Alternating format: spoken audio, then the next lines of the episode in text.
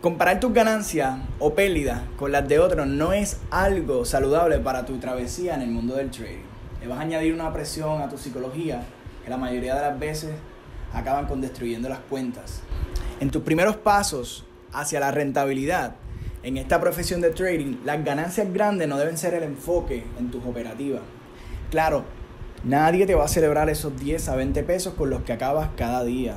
Tú tampoco debes de esperar que alguien te lo celebre pero realmente lo que sí te debe de emocionar no son los 10 a 20 dólares que te estás ganando, sino la consistencia que tú estás adquiriendo día tras día.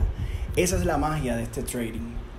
Cuando tú adquieres consistencia, esos 10 a 20 dólares con el pasar del tiempo pueden ser 100, pueden ser 200, pueden ser 1000, pueden ser 2000 realmente pueden ser lo que tú quieras, porque una vez que tú eres consistente, una vez que tú eres disciplinado, el resto son simplemente ceros.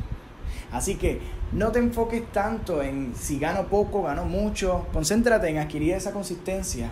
Así como decían las maestras en los salones de clase, mantén tus ojos en el examen, tú mantén tus ojos en tu operativa, mantén tus ojos en tu progreso, no te enfoques ni busques qué está ganando el otro, por qué yo no estoy ganando lo mismo, porque en realidad con consistencia tú vas a llegar hasta el fin del mundo. Soy Carlos Seré, buenas tardes, chao.